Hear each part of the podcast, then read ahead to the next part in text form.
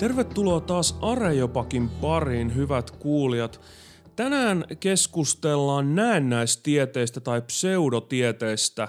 Ja kuten kuuluu, niin täällä ei ole nyt tänään Laria, vaan täällä on Aku. Ja toisena keskustelijana on Ilmari Hirvonen, filosofi ja filosofian väitöskirjan tekijä, joka on nimenomaan tutkinut tätä näennäistieteen määritelmää ja tätä ilmiötä. Tervetuloa, Ilmari. Kiitos kutsusta. Näennäistiedettä voisi lähestyä vaikka tällaisten esimerkkien kautta, että meillä on nykyään yhä lisääntyvässä määrin yllättävällä tavalla tällaisia ikään kuin tieteellisen maailmankuvan tai tieteellisen ajattelutavan vastaisia tai ainakin siltä näyttäviä ilmiöitä viime aikoina. Esimerkiksi usko litteäseen maahan on ollut lisääntymässä, erilaisia litteen maan seuraajia on tullut, erilaisia rokotevastaisuuksia, puhumattakaan ilmastonmuutoksen kritiikistä, tämän tyyppisistä näkemyksistä, joissa sitten tämmöiset, mitä voitaisiin pitää tämmöisen tieteellisen maailmankatsomuksen tai tieteellisen maailmankuvan jotenkin perusvakaumusten kieltämisenä tai perustulosten kieltämisenä. Ja meillä tällaisia ilmiöitä on niin kuin lisääntymään päin, tai ainakin näyttää siltä, että ne on lisääntymään päin. Miten nämä ilmiöt, liittyykö nämä jotenkin nyt tähän näennäistieteeseen? No ainakin nämä kyseiset ilmiöt, jotka sä nostit esille, niin liittyy kyllä näennäistieteeseen. Itse asiassa nämä on tällaisia niin kuin perustyyppisiä näennäistieteen niin kuin esimerkkejä. Okei, eli aloitetaan tästä näennäistieteen käsitteestä. Eli mitä tämä näennäistiede on? Onko se vaan huonoa tiedettä vai onko se jotain muuta? No näennäistiede tavallisesti määritellään sillä tavalla, että se on jotain, mikä ei täytä tieteen kriteereitä, mutta kuitenkin esiintyy tieteenä. Eli se on jotain, mikä ei ole tiedettä, mutta väittää olevansa tiedettä. Ja huono tiede taas on jotain semmoista tiedettä, joka kyllä on ihan tiedettä, että se jossain määrin ainakin niin kuin täyttää nämä kriteerit, mutta se on tehty jollain tavalla kömpelöstä tai huonosti. Esimerkiksi, että voi olla, että otantakoko on liian pieni tai on sössitty jonkun niin kuin näytteenoton kanssa tai jotain muuta vastaavaa. Eli metodit on jotenkin vajaavaisia, huonosti käytetty esimerkiksi. Esimerkiksi jotain tämän tyyppistä. Eli millä tavalla me voitaisiin nyt sitten etsiä eroa niin kuin huonon tieteen ja näennäistieteen välillä? No tämä on itse asiassa aika vaikea kysymys, koska mä itse olisin taipuvainen sanomaan, että loppujen lopuksi kun huono tiede on tarpeeksi huonoa, niin jossain vaiheessa se semmoinen niin kuin näennäistieteen kynnys on jo ylitetty. Eli että se ero ei ole semmoinen niin kuin ehdoton, vaan se on enemmän asteero. Mutta siis huonon tieteen pitää olla siis todella huonoa tiedettä, että se voi laskea näennäistieteeksi. Ja siis tyypillistä nyt näennäistieteelle esimerkiksi on se, että siellä tehdään järjestelmällisesti niin kuin argumentaatio- ja perusteluvirheitä. Eli siis, että se niiden väitteiden tukeminen on systemaattisesti jotenkin todella huonoa. Ja sitten toinen on tämmöinen esimerkki, tai toinen näennäistieteen tyypillinen piirre on sellainen, jonka Noretta Rhodes on joskus ostanut esille, eli hän on sanonut, että sen sijaan, että kun tiedeyhteisö on tämmöinen kriittinen tutkimusyhteisö, jossa arvioidaan niin kuin, niin kuin kriittisesti kaikkia väitteitä, mitä tehdään, ja vasta sen jälkeen pääsetään ne läpi, niin näennäistieteilijät enemmänkin muodostuu tämmöisiä belief bodies, eli mä voisin karkeasti suomentaa katsomuskamujen verkostoja. Katsomuskamut, joo. Kyllä, elikkä et, ja siis tämä ei tarkoita sitä, että näennäistieteilijät olisi niin kuin kaikesta aina täysin samaa mieltä, mutta on ne tietyt ydin niin kuin uskomukset tai ydinperusteet, joista ei hevin luovuta. Ja sitten se pointti on vaan yleensä keksiä enemmän ja enemmän argumentteja, jolla voidaan puolustaa näitä ydinväitteitä. Ja jos käykin sillä tavalla, että niin kun joku argumentti ei toiminutkaan, niin siinä kestää tosi kauan aikaa ja se kritiikki tulee aina ulkoapäin, kun siitä luovutaan. Mutta siitä ydinväitteestä ei luovuta missään tilanteessa. Eli siellä on tällainen tilanne, jossa meillä on ideaalikäsitys tieteestä olisi tällainen yhteisö, joka kriittisesti pystyy arvioimaan ja esittämään argumentteja näitä erilaisia perususkomuksia tai perusnäkemyksiä vastaan versus sitten nämä katsomuskaverit, jotka ikään kuin tsemppaa toisiaan näissä perususkomuksissa sen sijaan, että ne kritisoisi niitä. Tismalleen näin. Onko sulla, Ilmari, jotain esimerkkejä tällaisista näennäistieteistä? No ehkä yksi tämmöinen tyypillinen esimerkki näennäistieteestä on homeopatia, eli on tämmöinen näennäislääketieteen muoto, jossa on kaksi perusideaa, eli samanlaisella aineella, joka aiheuttaa samanlaisia oireita kuin mitä ollaan parantamassa, niin sillä sitä käytetään lääkeaineena. Eli siis sanotaan vaikka, jos mulla on yskä, niin sitä yskää voidaan parantaa sellaisella aineella, joka aiheuttaa niin kuin yskimistä, eli vaikka sinappikaasulla periaatteessa. Ja sitten mitä laimeampaa tämä lääke on, niin sitä tehokkaampaa se on. Eli jos sitä laimennetaan niin kuin vedellä, niin kuin silleen, jopa niin kuin niissä määrin, että loppujen lopuksi lopullisessa lääkkeessä ei pitäisi olla ainuttakaan molekyyliä alkuperäistä lääkeainetta jäljellä, niin tätä voidaan käyttää lääkitsemisessä. Mutta siis on hyvä huomioida, että tämä niin kuin Samuel Hahnemannin niin kuin 1700-luvun loppupuolella kehittämä homeopatia, niin se on aika erilaista silti kuin mitä nykyinen homeopatia. Eli nämä perususkomukset näistä niin kuin, siitä, että samanlaisella lääkitään tai samanlaisia oireita aiheuttavalla aineella lääkitään tautia, ja sitten, että mitä laimeempaa, niin sen tehokkaampaa, niin näistä ideoista ei ole luovuttu, mutta sitten siinä on tullut paljon muun tyyppistä niin kuin, hoitokäytäntöä, eli se on paljon jotenkin holistisempaa ja pyrkii ottamaan paremmin huomioon sen yksilön ylipäätänsä ja miettiä sellaisia seikkoja. Eli näennäistiede voi olla myös sellaista, joka selvästi kehittyy ja muuttuu, eli se jollakin tavalla vastaa, voi kuitenkin siinäkin mielessä imitoida tiedettä, että se vastaa todistusaineistoon tai jonkinlaisiin haasteisiin. No ainakin ulkoapäin tulevaan kritiikkiin joo, mutta siis tosiaan, että siis sen seurauksena ei koskaan kuitenkaan luovuta siitä varsinaisesta pääväitteestä, eli muutetaan vaan niitä argumentteja, millä tuetaan sitä niin kuin alun perin esitettyä väitettä, mutta että siis se niin kuin, tällä tavalla tällaista muutos tapahtuu. Se muutos on kuitenkin hyvin hidasta, että yleensä mitä kauemman aikaa näennäistiede on ollut olemassa, niin sitä niin kuin, suurempia muutoksia pystyy sitä löytämään. Joskus on sanottu, että siis just tieteen tämmöinen tyypillinen merkki olisi se, että niin kuin, se muuttuisi ja näennäistiede ei muuta. No okei, tämä nyt siis selvästikään ei täysin pidä paikkaansa, mutta olennaista on se, että näennäistieteestä nämä perusväitteet, tämä ydin niin kuin, uskomus on semmoinen, joka ei järky mihinkään suuntaan. Toinen tällainen näennäistieteen muoto on kristillisissä piireissä ehkä vähän paremmin tunnettu erilaiset kreationismin muodot. Ja monille kreationisteille on aika tärkeää nimenomaan ajatella, että kreationismi on tieteellinen näkemys tavalla tai toisella. Tai ainakin sen puolesta on tieteellistä evidenssiä. Ja on toki selvää, että ollakseen kristitty tai ollakseen teisti henkilön ei tarvitse olla kreationisti. Eli ajatella, että maailma olisi luotu joku tietty 10 000 vuotta sitten tai 6 000 vuotta sitten tai muuta vastaavaa. Mutta tämä niin kuin meidän Arejopakin kannalta keskustelu näennäistieteessä on erityisen kiinnostavaa just tämän kreationismi-yhteyden takia. Mutta tässäkin on selvästi tapahtunut muutosta, eli kreationismikaan ei ole pysynyt samanlaisena tässä vuosikymmenien aikana. Joo, kyllä siis. Nykyään harva tällainen niin kuin näennäistieteellinen kreationisti sanoisi itseään kreationistiksi, vaan enemmänkin älykkään suunnittelun kannattajaksi. Ja tämä älykkään suunnittelun teoria on siis sen tyyppinen, että väitetään, että voidaan tieteellisesti osoittaa, että niin kuin, elämä tai niin kuin maailmankaikkeus on selvästi jonkun tämmöisen niin kuin älykkään suunnittelijan aikaan saamaan. Ja silloin kun puhutaan elämästä, niin sen älykkään suunnittelijan ei välttämättä tarvitse olla esimerkiksi Jumala, vaan se voisi periaatteessa olla vaikka joku avaruusolio tai joku niin kuin tämän tyyppinen. Kunhan se on vaan tarpeeksi voimakas. Niin, just tismalleen näin.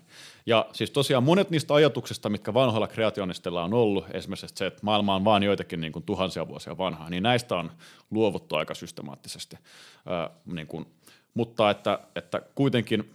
Niin, se tärkein seikka tässä on, että sanotaan, että ne on tieteellisiä juuri nämä teoriat. Eli tieteellisesti voidaan osoittaa, että joku tällainen niin kuin luoja tai älykäs suunnittelija on niin kuin, luonut elämän ja niin edespäin. Mutta tämä on kiinnostava esimerkki tämä kreationismi, erityisesti idea, koska tästä me voitaisiin nyt ruveta vähän erottelemaan sitä tarkemmin, että no millä tavalla sitten esimerkiksi se kreationisti, joka julkaisee tekstinsä vaikka omissa journaaleissa, tällaisissa journaaleissa, joita pidetään tieteellisinä tai geologisissa journaaleissa, joita tyypit on itse perustanut, niin eroaa sitten ikään kuin varsinaista tieteestä tai siitä, mitä me tiedetään, että on tiedettä. Eli onko tästä niin kuin ID-suhteessa tieteeseen, niin antaa nyt hyviä esimerkkejä niin kuin eroista ja yhtäläisyyksistä? No siis tietysti se suurinhan ero nyt tuntuu olevan siinä, että nämä ID:n väitteet on luonteeltaan sellaisia, että ne on valtavirta tieteen vastaisia ja siinä kyseenalaistaan sellaista hyvin perusteltua valtavirtatutkimusta. Ja tosiaan niin kuin mä sanoin, niin on enemmänkin tämmöisten niin kuin katsomuskamujen toistensa tukevaa teoretisointia, mutta että siellä on systemaattisia niin kuin eroja ja ristiriitoja hyväksytyn tieteellisen tutkimuksen kanssa, jolle on todella vahvoja niin kuin perusteita esitettävissä. Eikö se riittäisi, että me vaan sanottaisiin, että okei, että ehkä se idea ei ole näennäistiedettä, se on vaan niin kuin paskaa tiedettä, että se on huonoa tiedettä. Eikö tämä niin kuin riittäisi meille? No toi on ihan mielenkiintoinen idea, mutta mä sanoisin, että se suurin juttu tässä nyt on se, että siellä on systemaattisia ongelmia siinä, miten väitetään esimerkiksi, että suunnittelua tutkitaan. Eli yksi tämmöinen hyvin kuuluisa, joka nyt toki on itse asiassa siirtynyt pois tästä älykkään suunnittelun keskiössä, mutta pitkän aikaa vaikutti siellä kuin William Dembski. Ja hän väitti niin kuin, muotoonsa tämmöisen niin kuin tavan, jolla pystytään tutkimaan sitä, että miten suunnittelu tapahtuu niin kuin ylipäätänsä missä tahansa. Ja tämän niin kuin suunnittelun tutkimis- tai selvittämisfiltterin avulla voidaan todeta, että esimerkiksi elämä on muodostunut tämmöisen suunnittelun tuloksena. No siis ongelmallista tässä nyt esimerkiksi on, kun Dembski väittää, että tämä filtteri toimii kaikilla mahdollisilla aloilla, tutkitaan suunnittelua, kuten vaikka niin kuin rikospaikkatutkimuksesta tai setitutkimuksessa tai antropologiasta ja niin edespäin, niin no näissä tieteissä ei tehdä mitään sen tyyppistä kuin mitä niin kuin Dembski väittää, että siellä oikeastaan tehtäisiin. Eli tämmöinen selkeä empiirinen ristiriita löytyy sen välillä, mitä Dembski on esittämässä. Mä itse asiassa olisin taipuvainen väittämään, että tämä filtteri, jonka Dembski on meille esitellyt, niin se itse asiassa kuvaa paremmin Dembskin omia intuitioita siitä, että mikä on suunniteltua ja ei. Ja okei, siis jossain suhteessahan niin kun on mahdollista toki, että Dembskin intuitiot pitävät paikkaansa, mutta tämä filtteri ei vielä itsessään pysty sitä osoittamaan, vaan se pitäisi osoittaa jollain toisella tavalla. Tässä vaiheessa on hyvä varmasti kiinnittää huomiota siihen, että vaikka me nyt keskustellaan tässä siitä, että mikä on näennäistiedettä ja mikä on tiedettä, niin siitä ei automaattisesti seuraa, että jos me luokitellaan joku asia näennäistieteeksi, että se olisi niin kuin tiedollisesti arvotonta tai hyödytöntä tai epätotta, koska kyllähän joku asia voi olla olematta tiedettä ja pitää silti paikkansa. Joo, kyllä pitää paikkansa. Eli siis on niin sanottu niin kuin virhepäätelmään vetoaminen, niin kuin sen niminen argumentaatiovirhe. Eli se, että jos joku asia on perusteltu huonosti, niin se ei tarkoita kuitenkaan sitä automaattisesti. Johtopäätös olisi epätosi. Eli onhan se ihan mahdollista, että esimerkiksi luoja Jumala olisi saanut niin kuin elämän aikaiseksi maapallolla, mutta se kuitenkaan niin kuin ne argumentit, joita näennäistieteelliset älykkään suunnittelijan kannattajat antavat sen puolesta, niin ne ei ole kauhean hyviä argumentteja. Eli se ongelma on enemmänkin siinä argumentaatiossa, ei siinä lopullisessa väitteessä, mitä ne on tukemassa. Ja meillähän on tällaisia niin kuin vähän saman niin kuin hajuisia ajatuksia, niin kuin vaikka myös teistinen evoluutio. Eli se, että Jumala on jollain tavalla ohjannut evoluutiota ja niin kuin tällä tavoin saanut elämän, niin kuin ihmiselämän juuri aikaiseksi. Ja tämä ei ole mitenkään näennäistieteellinen väite. Se on täysin niin kuin tieteen kanssa yhteensopiva ajatus, johon vaan lisätään tällainen teologinen niin kuin komponentti, eli se, että Jumala on se, joka on jollain tavalla evolutiivisten prosessien valvoja. Me ollaan nyt puhuttu niin kuin muutamasta erilaisesta näennäistieteen muodosta versus sitä, mitä voitaisiin pitää aitona tieteenä, mutta minkä takia se on meille niin tärkeää, että me osettaisiin erottaa tai ainakin pystyttäisiin tunnistamaan hyvä tiede, huono tiede ja näennäistiede. Miksi se on tärkeää? No itse asiassa tähän on monia erinäköisiä syitä, jotka voidaan ehkä karkeasti jaotella kahteen niin kuin luokkaan. Että on tämmöisiä teoreettisia perusteita ja käytännöllisiä perusteita. Ja nämä teoreettiset perusteet on ihan siis sen tyyppisiä, niin kuin, että totuus on tärkeää. Mm-hmm. Meistä tuntuu siltä, että on tärkeää uskoa juttuja, jotka pitää paikkaansa sen sijaan, että uskoa sellaisia juttuja, jotka ei pidä paikkaansa. Ja tiede tuntuu vievän meidät lähemmäs se, niin kuin paikkansa pitäviä uskomuksia kuin esimerkiksi näennäistiede. Mutta niin kuin ylipäänsä myös niin kuin, ehkä nämä käytännölliset perusteet on vielä tärkeämpiä itse asiassa voisi sanoa. Elikkä siis ihan vaan tämmöisiä kysymyksiä, kuten, että kenelle auktoriteetti annetaan? Halutaanko me antaa auktoriteetti semmoiselle niin kuin taholle, joka on luotettava, vai semmoiselle, joka ei ole luotettava? Mitä me halutaan opettaa koulussa? Halutaanko me opettaa semmoisia juttuja, jotka on niin kuin, satoja tai kymmeniä vuosia niin kuin, niin kuin kestäneen tieteellisen tutkimuksen tuloksia, ja tällä tavalla niin kuin hyvin voimakkaasti niin kuin tarkistettuja ja niin kuin kriittisesti niin kuin argumentoituja, vai halutaanko me antaa sellekin tällaiselle, joka on vaan tämmöisen niin kuin uskomuskaveria muodostaman yhteisön tuottamaan. Ja ylipäänsä, mihin me halutaan, niin kuin, että meidän poliittiset päätökset nojautuu? Halutaanko me tehdä päätöksiä sen perusteella, mitä joku luotettava taho on tehnyt, vai mieluummin joku epäluotettavan tahon mukaisesti? Ja näennäistieteillä on monesti niin kuin ylipäänsä ihan ihmisen terveyteen vaikuttavia niin kuin seikkoja. Eli esimerkiksi sanotaan vaikka, että rokoteskeptisyyden niin kuin ansiosta tiettyihin paikkoihin on uudestaan ilmestynyt semmoisia tauteja, jotka oli kauan aikaa sitten jo pidettiin kadonneina. Eli jos ihmiset ei rokotauduneet lapsiansa, niin tietyt taudit pääsee uudestaan leviämään. Ja on hyvä huomioida, että meillä on myöskin tämmöinen niin kuin käsite kuin lauma-immuniteetti olemassa liittyen just rokotuksiin. Eli kaikkia ihmisiä ei voi rokottaa. Jotkut on liian nuoria rokotuksia, joita pitää odottaa jonkin aikaa, ja joillakin saattaa olla jotain semmoisia niin kuin sellainen geneettinen rakenne, että he esimerkiksi eivät pysty vastaanottamaan sitä rokotusta. Mutta jos tarpeeksi iso osa koko väestöstä on rokotettu, niin se todennäköisyys, että tämän tyyppiset ihmiset, joita ei voida rokottaa, niin kun sairastuisi, on huomattavasti pienempi, koska ne taudit ei pääse leviämään tällä tavalla ihmisten kautta. Eli ylipäänsä rokotukset pelastaa myös sellaisia henkilöitä, joita ei voida rokottaa, mutta jos me ollaan, niin kun jätetään lapsemme rokottamatta, niin sen seurauksena mahdollisesti tämmöiset, jotka haluaisi rokotuksen, voivat silti sairastua tauteihin. Mä halusin kiinnittää erityistä huomiota tuohon, mitä hän sanoi totuudesta. Sä esitit tuossa erilaisia perusteita, miksi meidän kannattaisi pyrkiä tekemään tämmöinen oikea tiede ja näennäistieden välinen erottelu.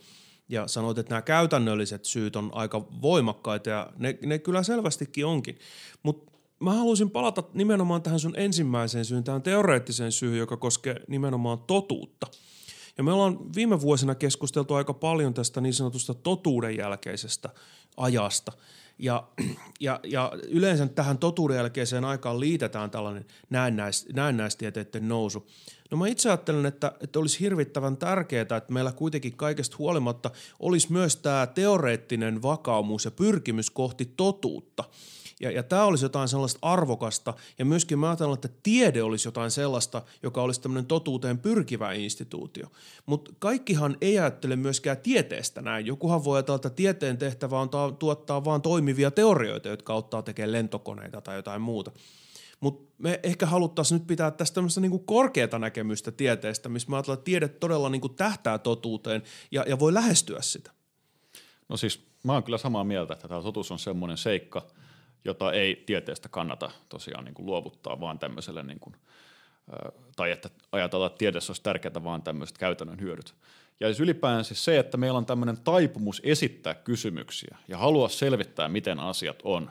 Niin kuin me luetaan tietokirjoja ja populaarikirjoja ihan vaan siis sen takia, että me oikeasti ymmärrettäisiin asioita paremmin. Ne on myydyimpien kirjojen joukossa kuitenkin kanssa semmoiset niin kuin tosi hyvät populaaritietokirjat ja niin edespäin. Et siis tämä tuntuu olevan suurelle osalle ihmistä oikeasti tämmöinen sisäinen tarve selvittää, miten asiat on, ja se ylipäänsä on merkittävä tekijä niin kuin meidän maailmankuvan ja ajattelun rakentumisessa. Me ollaan nyt keskusteltu siitä, kuinka tärkeää se olisi, että me osattaisiin erottaa toisistaan näennäistiede ja tämä aito tiede, tämä todellinen tiede. Olisiko jotain sellaisia yksinkertaisia tai vähän monimutkaisempia sääntöjä tai knoppeja, mitä voisi pitää mielessä, millä sitten tällaisen näennäistieteen voisi tunnistaa? No siis tosiaan tämä on aika hankala kysymys, että siis monesti näennäistieteet pyrkii tosiaan näyttämään niin tieteellisillä kuin on mahdollista, ja jos ei ole sellaista tieteellistä lukutaitoa tai tunnesta asiaa lähemmin, niin voi olla vaikea vaan niitä teorioita itseään katsomalla tunnistaa. Mutta yksi aika hyvä tämmöinen heuristinen periaate on se, että kannattaa luottaa siihen tutkijoiden enemmistön näkemykseen. Eli jos tulee joku sellainen kaveri, joka sanoo, että suurin osa lääkäreistä on täysin väärässä tästä näin, mutta niin kuin minä tiedän, miten tämä homma menee, niin silloin se on sellainen, että kannattaisi hälytyskellojen soida. Silloin tämä todennäköisesti tämä kaveri ei edusta ihan sellaista kaikista parhaiten tutkittua niin kuin tiedon linjaa, vaan kannattaa enemmän luottaa esimerkiksi sun ihan normaaliin terveyskeskuslääkäriin sen sijaan, että siis internetistä jonkun puoskarin.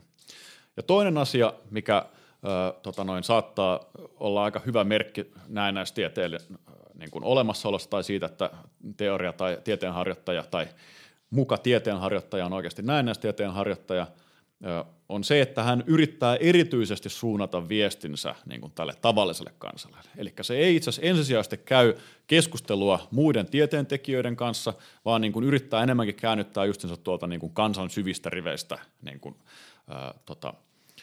kannattajansa. Eli todennäköisesti se on merkki siitä, että tämä henkilö ei ole pystynyt vakuuttamaan tätä tiedemaailmaa ja muita niin kuin varsinaisia tutkijoita, jonka takia hän sen sijaan yrittääkin vaikuttaa poliittisella tai tällaisella, niin kuin, mitä mä nyt sanoisin? Populaarilla, arkisella.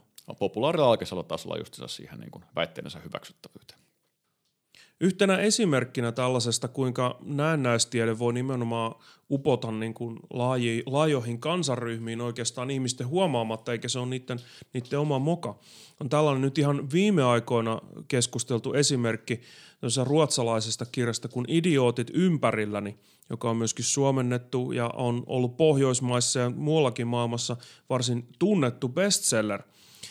Siitä muutama kuukausi sitten ruotsalaiset psykologit kirjoitti tällaisen laajan jutun, jossa tarkasteltiin sekä kirjoittajan tieteellisiä näyttöjä, jotka katsottiin lähes pohjanoteerauksiksi, ja myöskin niitä keskeisiä teorioita, persoonallisuuspsykologisia teorioita, jotka osoittautukin olevan erittäin heikkoja täällä tämän kirjan taustalla. Mutta tästä huolimatta, vaikka nyt voitaisiin sanoa näin jälkikäteen, että tämä nyt luultavasti oli näennäistiedettä tämä kirja, niin sillä on kuitenkin ollut merkittävä vaikutus kulttuurissa yleensä ja siitä on tullut erittäin suosittu. Eli tämä näennäistiede voi ikään kuin tunkeutua tosi pitkälle ja syvälle ja voi olla vaikea erottaa se, että tavallinen ihminen ei välttämättä näe sitä, että nämä teoriat ei olekaan kovin kummosia. Joo, siis tämä pitää hyvinkin paikkansa. Eli niin kuin just mä aikaisemmin sanoin, niin hyvin usein näennäistietäjät pyrkivät esittämään asiansa niin tieteellisen näköisenä kuin se on vaan mahdollista. Eli siis jopa niin kuin juuri tämän niin kuin ilmastonmuutoskeptisismin suhteen niin monesti on tehty esimerkiksi jotain raportteja, jotka näyttää ulkoisesti tismalleen samoilta kuin IPCC-raportti, eli ne on niin kuin taitettu tismalleen samalla tavalla ja siellä on hyvin samannäköisiä kuvia, ihan vaan sen takia, että voitaisiin höynäyttää tätä suurta väestöä niin kuin siitä, että itse asiassa he lukisivatkin jonkunnäköistä tieteellistä tekstiä. Ja monesti internet-sivut, millä näennäistieteilijät lävittää ajatuksiansa, niin saattavat olla myös sellaisia niin kuin hyvinkin niin kuin tieteellisen näköiseksi tehtyjä. Ei aina, joskus ne on myös hyvin selkeästi sellaisia, että täällä on vain yksi henkilö niin kuin löytänyt jonkun taitteen ohjelman ja ruvennut sillä sitten naputtelemaan, mutta toisinaan on oikeasti, pyritään systemaattisesti matkimaan tätä tieteellistä ulkonäköä ja olla vakuuttavia sillä tavalla. Eli tätä tosiaan tapahtuu. Eli katsomuskaverit tekee tämmöistä myyrän työtä, jossa ne matkii tällaista tieteellistä ilmaisua tai tieteellistä esitystapaa. Kyllä, kyllä. Ja siis tämmöistä voi varsinkin tapahtua semmoisessa tilanteessa, just niin kuin mä otin tämän esimerkin tästä ilmastonmuutoskeptisismistä. Eli jos on jonkunnäköinen taloudellinen intressi siellä taustalla, niin jokuhan vaikka tämmöinen iso yhtiö saattaa jossain vaiheessa rahoittaa sitä, että tehtäisiin tällaisia niin kuin hyvinkin samannäköisiä nettisivuja tai tiedonantajia tai vastaavaa. Mutta itse asiassa mä haluaisin tässä jatkaa, että kuitenkin on hyvä pitää mielessä, että usein nämä näennäistieteen harjoittajat tai kannattajat ei itse asiassa ole niin kuin tyhmiä tai tieteen vastaisia tai jotenkin tällaisen niin kuin järjenkäytön vastaisia tai tiedelukutaidottomia tai moraalittomia tai niin kuin jotain järjettömiä relativisteja, jotka sanoo, että kaikki tieto on yhtä hyvää ja niin edespäin. Ei, siis useinhan just näennäistieteen taustalla on itse asiassa se, että tiedettä pidetään jotenkin arvokkaassa ja tärkeässä asemassa ja halutaan niin kuin ratsastaa tällä tieteen arvolla ja ylipäätänsä nämä henkilöt usein ajattelevat tekevänsä tiedettä, joka on vaan itse asiassa parempaa kuin tämä valtavirratiede. Eli siis se ongelma on jo se, että nämä ihmiset on välttämättä pohjimmiltaan jotenkin pahoja, vaan enemmänkin se, että he vaan nyt sattuvat olemaan sellaisen juuri esimerkiksi tutkimusyhteisön vankeja, jotka oikeasti eivät kyseenalaista heidän uskomuksiansa. Tai sitten he ovat niin syvästi niin kuin vakuuttuneita siitä uskosta omaan järjestelmäänsä, että he eivät ole kritiikkiä vakavasti. Usein siis näennäistieteen taustalla on epäluottamus johonkin tiettyyn tieteen osa-alueeseen. Eli esimerkiksi ilmastonmuutoskeptikot ei kyseenalaista kaikkea tiedettä, vaan ainoastaan niin kuin ilmastotieteet. Rokoteskeptikot eivät kyseenalaista kaikkea tiedettä, vaan ainoastaan nämä rokotustutkimukset ja muut vastaavat, koska ne uskovat, että nämä on esimerkiksi lääkeyhtiöiden masinoimia ja niin edespäin. Kreationistithan tekee samalla lailla, että ei kreationistitkaan itse pidä itteensä mitenkään tiedekriittisinä, vaan he ajattelevat tekevänsä nimenomaan oikeaa ja hyvää tiedettä ja sitten vaan kritisoivat näitä tiettyjä tieteiden osa-alueita, joissa on heidän mielestään menty väärin. Eli ollaan tosi positiivisesti ja optimistisesti suhtaudutaan tieteeseen ja pidetään nimenomaan tiedettä tärkeänä menetelmänä ja auktoriteettina. Tismalleen näin. Eli siis tavallaan hyvässä uskossa toimitaan, vaikka niin kuin lopputulokset onkin huonoja. No, tässä on ehkä hyvä sitten tehdä tällainen ero niin kuin sen suhteen, että näennäistieteen välillä ja sitten näiden tieteellisten huijausten tai petosten välillä, koska näitähän paljastuu myöskin aina silloin tällöin. Eli silloin tällöin käy ilmi jonkinlainen tällainen massiivinen tieteellinen huijaus. Esimerkiksi joku professori on väärentänyt dataa tai muokannut sitä tai käyttänyt tietoisesti huonosti menetelmiä. Eli näennäistiede ei ole välttämättä huijausta tai petosta nyt tässä samassa mielessä kuin jonkinlainen tieteellinen huijaus tai petos. Kyllä, juuri näin, on täysin oikeassa Aku. Eli siis merkittävät erot näennäistieteen ja tämmöisen tieteellisen huijauksen välillä on ensinnäkin se, että tieteellisessä huijauksessa väitetään, että on käytetty tismaalleen samoja menetelmiä ja samoja taustateorioita, mitkä muutenkin sen tieteessä on hyväksytty. Näennäistieteessä monesti tästä on jonkunnäköistä niin kuin poikkeusta. Ja toinen seikka on taas se, että jos näennäistieteilijät käyttää tämmöisiä vähän niin kuin enemmän huijaukselta vaikuttavia elementtejä, niiden tavoitteena on juuri kritisoida jotain tosi selkeästi hyväksyttävää ja hyvin perusteltua tieteellistä teoriaa. Eli nämä on semmoiset seikat, jotka monesti erottaa tieteellisen huijauksen ja näennäistieteen toisistaan. Me ollaan nyt maalattu aika vahvoilla väreillä tässä meidän keskustelun aikana kaksi tämmöistä kuvaa. Toisessa kuvassa tällaiset katsomuskaverit askartelee web-sivuja ja tämmöistä tiedettä muistuttavaa työtä, mutta me kuitenkin tiedetään, että ne ei edusta aitoa tiedettä. Ja sitten toisaalta meillä on tieteen konsensus, tieteen vakiintuneet käytännöt ja luotettava tieto, mitä me tätä kautta saadaan. Mutta tämä kuvahan ei todellisuudessa ole näin selkeä kuin mitä me ollaan nyt yritetty tässä maalata, koska me kuitenkin tiedetään, että samanaikaisesti täällä ehdantieteen ja täällä aidon tieteen piirissä meillä on paljon keskustelua siitä, että no mikä on luotettavaa, ja meillä on ollut viime aikoina paljon keskustelua siitä, että erityisesti psykologian ja yhteiskuntatieteiden piirissä monet perinteiset tutkimukset, niitä ei ole onnistuttu toistamaan, eli me edetään tällaista niin kuin toistokriisin keskellä, jossa tämä tieteen toistettavuus on asetettu välillä kyseenalaiseksi. Ja meillä silloin tällöin paljastuu ongelmia, me löydetään teorioita, jotka ei pidäkään paikkansa, mitä me oltiin luultu, että pitää paikkansa. Eli tämä aito tiede ei myöskään ole tällainen aina niin luottamusta herättävä. Mutta millä tavalla me pitäisi suhtautua sitten tähän aitoon tieteeseen versus näennäistieteeseen, joka on kuitenkin aika inhimillistä toimintaa? No siis ensinnäkin sä oot täysin oikea siitä, että oikean tieteentekijät mukailee koko ajan. Eli se ei ole mitenkään semmoinen poikkeuksellinen juttu. Mutta siis tärkeä piirre tieteessä on juuri sen itsensä korjaavuus. Ja välillä siinä kestää itse asiassa jopa kymmeniä, ehkä satojakin vuosia, että löydetään niitä virheitä, mitä niin kuin on aikaisemmin tehty. Ja sen takia niin kuin semmoisessa tilanteessa esimerkiksi, jos meillä on asiantuntijat, jotka on eri mieltä, ja me huomataan, että se erimielisyys ei johdu vaan siitä, että siellä on ne 2-3 asiantuntijaa niin kuin miljoonaa vastaan, vaan siellä on tosiaan, niin kuin, että ollaan aika 50-50 tai 50-60 pyörittelemässä näitä eri teorioita, niin meillä ei olekaan silloin selkeää vastausta välttämättä, kumpi niistä pitää paikkaansa, vaan meidän pitää antaa odottaa niin kuin tieteen tehdä tehtävänsä, sen kriittisen toiminnan niin kuin tehdä tehtävänsä. Kyllä ne mitä todennäköisimmin jossain vaiheessa ratkeaa nämä tällaiset tieteelliset ongelmat, mutta se on siis itse asiassa iso ongelma, että tiede vaatii aikaa. Tiede ei ole semmoinen, että se automaattisesti niin kuin aina 5 minuutissa pystyy ratkaisemaan joka ikisen pulman, mikä meillä on, ja me ei välttämättä silloin, kun me lähdetään ratkomaan sitä, niin pystytään löytämään nyt kaikista tehokkaampia niin kuin keinoja. Siis toki on, välillä löytyy, välillä ei, mutta siis se ei ole mitenkään itsestäänselvyys. Eli siis, no ainut ohje, minkä mä voisin antaa tähän on se, että itse asiassa se tieteen erehtyväisyys, tämä tällainen, että tiete on tietyssä mielessä fallibilisti, eli siis se on erehtyväistä, mutta kuitenkin sillä tavalla, että se pyrkii korjaamaan itseänsä, on jollain tavalla myös tieteen menestyksen yksi taustatekijöistä.